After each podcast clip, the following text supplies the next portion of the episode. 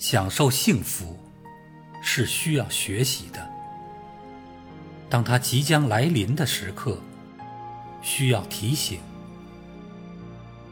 人可以自然而然地学会感官的享乐，却不能天生地掌握幸福的韵律。灵魂的快意同器官的舒适，像一对孪生兄弟，时而相傍相依，时而南辕北辙。幸福是一种心灵的震颤。它像会倾听音乐的耳朵一样，需要不断的训练。简而言之，幸福就是没有痛苦的时刻。它出现的频率，并不像我们想象的那样少。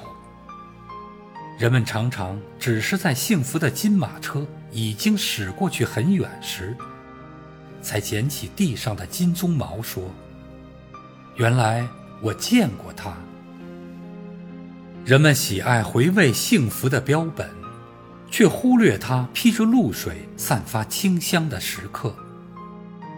那时候，我们往往步履匆匆，瞻前顾后，不知在忙着什么。世上有预报台风的，有预报蝗灾的，有预报瘟疫的，有预报地震的，没有人预报幸福。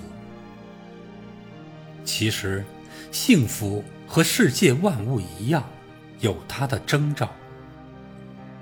幸福常常是朦胧的，很有节制的向我们喷洒甘霖。你不要总希望轰轰烈烈的幸福，它多半只是悄悄地扑面而来。你也不要企图把水龙头拧得更大，那样。它会很快的流失。你需要静静的以平和之心体验它的真谛。